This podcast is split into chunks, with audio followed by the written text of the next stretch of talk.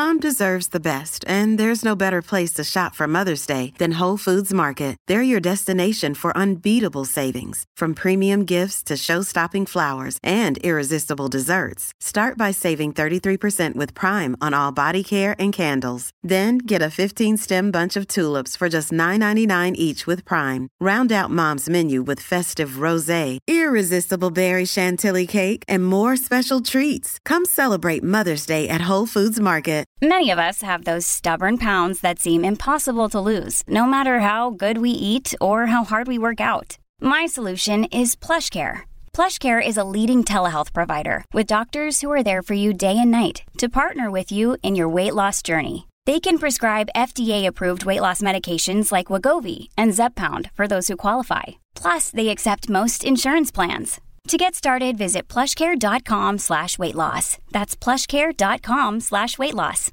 This is Optimal Living Daily, episode 2858 To Eat or Not to Eat Dealing with Diet Overwhelm by Randi Kay of naturallyrandikay.com.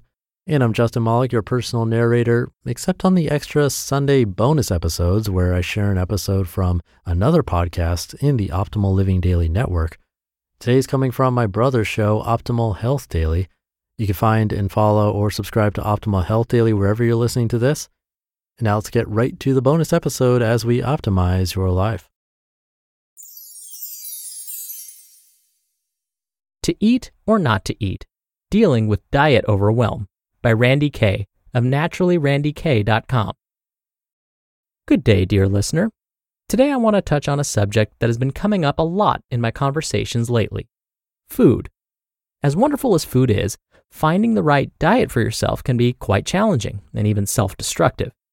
As I mentioned in my post about self care for digestion, I'm no nutrition expert, but going along with my digestion theme as of late, I would like to share with you some insights that could help sift through the diet hullabaloo. But let me start with a story. A friend of mine, let's call her Betty, came up to me yesterday all disgruntled. Betty went on about how horrible she felt trying her new high protein, low carb diet. Someone at her work was raving about it, and Betty had already been feeling like she had been carb overloading lately. But haven't we all, am I right? And so she thought she'd give it a whirl. Betty didn't really eat meat or cheese, and then all of a sudden, she overwhelmed herself with these things, thus sending her body into a form of shock and all sorts of sick feelings.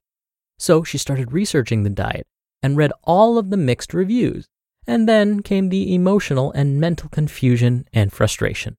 Sound familiar? Though I have never tried that particular diet, I have tried a whole lot of others. I can definitely relate to my sweet Betty, and I'm sure you can too. Most of my life, I've been frustrated with my digestion as a whole. So I tried this diet and that meal plan and read this article and that book, all contradicting each other, of course. Pretty soon, my relationship with food was even more jacked up than I thought my digestive system was. Food changed from something I loved to something I feared, which was very sad indeed. I'm finding that fear and confusion is oh so common and is growing more and more. So, what do you do? How do you clear the clutter? How do you know whom to trust? Well, I wish there was a one size fits all answer to how it will look for you individually, but I will tell you that there is a simple answer to get you on the right path. So, simply put, relax and enjoy food. Find balance in your diet. Pay attention to your body. Allow me to elaborate. Relax and enjoy food. A lot of emotions and tensions can occur when trying a new diet or around food in general. Even with the healthiest of diets, if we are paranoid or upset or confused with what we are eating, our muscles tense up. You may not be aware of it, but they do. Tense muscles and stress hinder digestive functioning, countering whatever efforts you are trying to make with diet. So, relax, calm down. However you eat, be at peace and enjoy what you eat you will be better for it. And it will get you on the right track to finding balance in your diet. Back to the story of disgruntled Betty for a moment.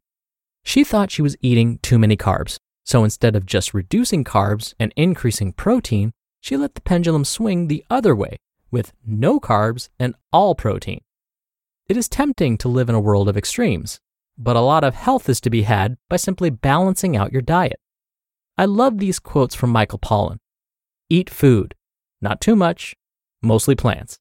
And don't eat anything your great grandmother wouldn't recognize as food. They are simple and great words to live by. Instead of majorly cutting out things you love and will miss and eventually resent, bring balance. Nourish instead of neglect. Fuel your body with good things, and the not so good things will work themselves out. And more than likely, you won't even want the crappy stuff anymore over time. Pay attention to your body. Start noticing how different foods make you feel. Did that bowl of pasta make you feel tired, or did it give you energy? How do you really feel after eating cookies for breakfast? Does this food light you up or bring you down? Taking note after each feast can tell you a lot, more than any book or article. Your body is ultimately wiser than any other source out there. Experts can give you insights and guidance, but at the end of the day, you are your best physician. Journal, meditate, or pray if that's your thing on what path to try. Trust your gut, literally, and try to relax and enjoy figuring out what works for you. Also, I know that food sensitivities and allergies are a thing, and those should be tested out with more professional guidance. But I think these principles still apply. You just listened to the post titled To Eat or Not to Eat Dealing with Diet Overwhelm by Randi Kay of naturallyrandikay.com. Hey, it's Ryan Reynolds, and I'm here with Keith, co star of my upcoming film, If, only in theaters, May 17th. Do you want to tell people the big news? All right, I'll do it. Sign up now and you'll get unlimited for $15 a month in six months of Paramount Plus Essential Plan on us. Mintmobile.com slash switch. Upfront payment of $45 equivalent to $15 per month. Unlimited over 40 gigabytes per month. Face lower speeds. Videos at 480p. Active Mint customers by 531.24 get six months of Paramount Plus Essential Plan. Auto renews after six months. Offer ends May 31st, 2024. Separate Paramount Plus registration required. Terms and conditions apply if rated PG. Another day is here and you're ready for it. What to wear? Check. Breakfast, lunch, and dinner? Check. Planning for what's next and how to save for it? That's where Bank of America can help. For your financial to-dos, Bank of America has experts ready to help get you closer to your goals. Get started at one of our local financial centers or 24-7 in our mobile banking app. Find a location near you at bankofamerica.com slash talk to us. What would you like the power to do?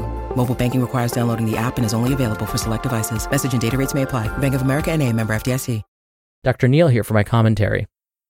I recently read a post to you on a similar topic, but instead of nutrition, it discussed how we need to think about exercise intuitively as well. Remember, I quoted Cosmo Kramer at the end, where he said, Well, you know, I don't argue with the body, Jerry. That's an argument. You can't win. Well, all three are in agreement. Whether it's nutrition or exercise or sleep in Kramer's case, it's important to listen to your body. We have nutrition guidelines, exercise guidelines, we have sleep guidelines, but that's exactly what they are guidelines. They're great because they are research based and they're a perfect starting point. Use these guidelines, but feel free to modify them to suit your needs. Here's an example. Remember earlier this week we were talking about caffeine and I shared how I found that I'm sensitive to the effects of caffeine? I talked about how drinking a cup of coffee past noon will likely prevent me from falling asleep at night. Well, there are some that are even more sensitive than me. The current US dietary guidelines for Americans say that adults can consume up to 400 milligrams of caffeine per day, which is a little more than one cup of your average brand of coffee. Now, this guideline is based on a ton of research. But isn't it possible that for some, one cup of coffee is enough to make them jittery and keep them up at night? Absolutely. So, this is what I mean by listening to your body. We don't completely ignore the guideline. But if you find that after following the guideline and then listening to your body, one cup of coffee is too much and negatively affects you, then you will need to simply modify this guideline so that it suits you best. All right, that'll do it from me for today. I'll be back here tomorrow for our usual Friday Q&A, so stay tuned for that where your optimal life awaits.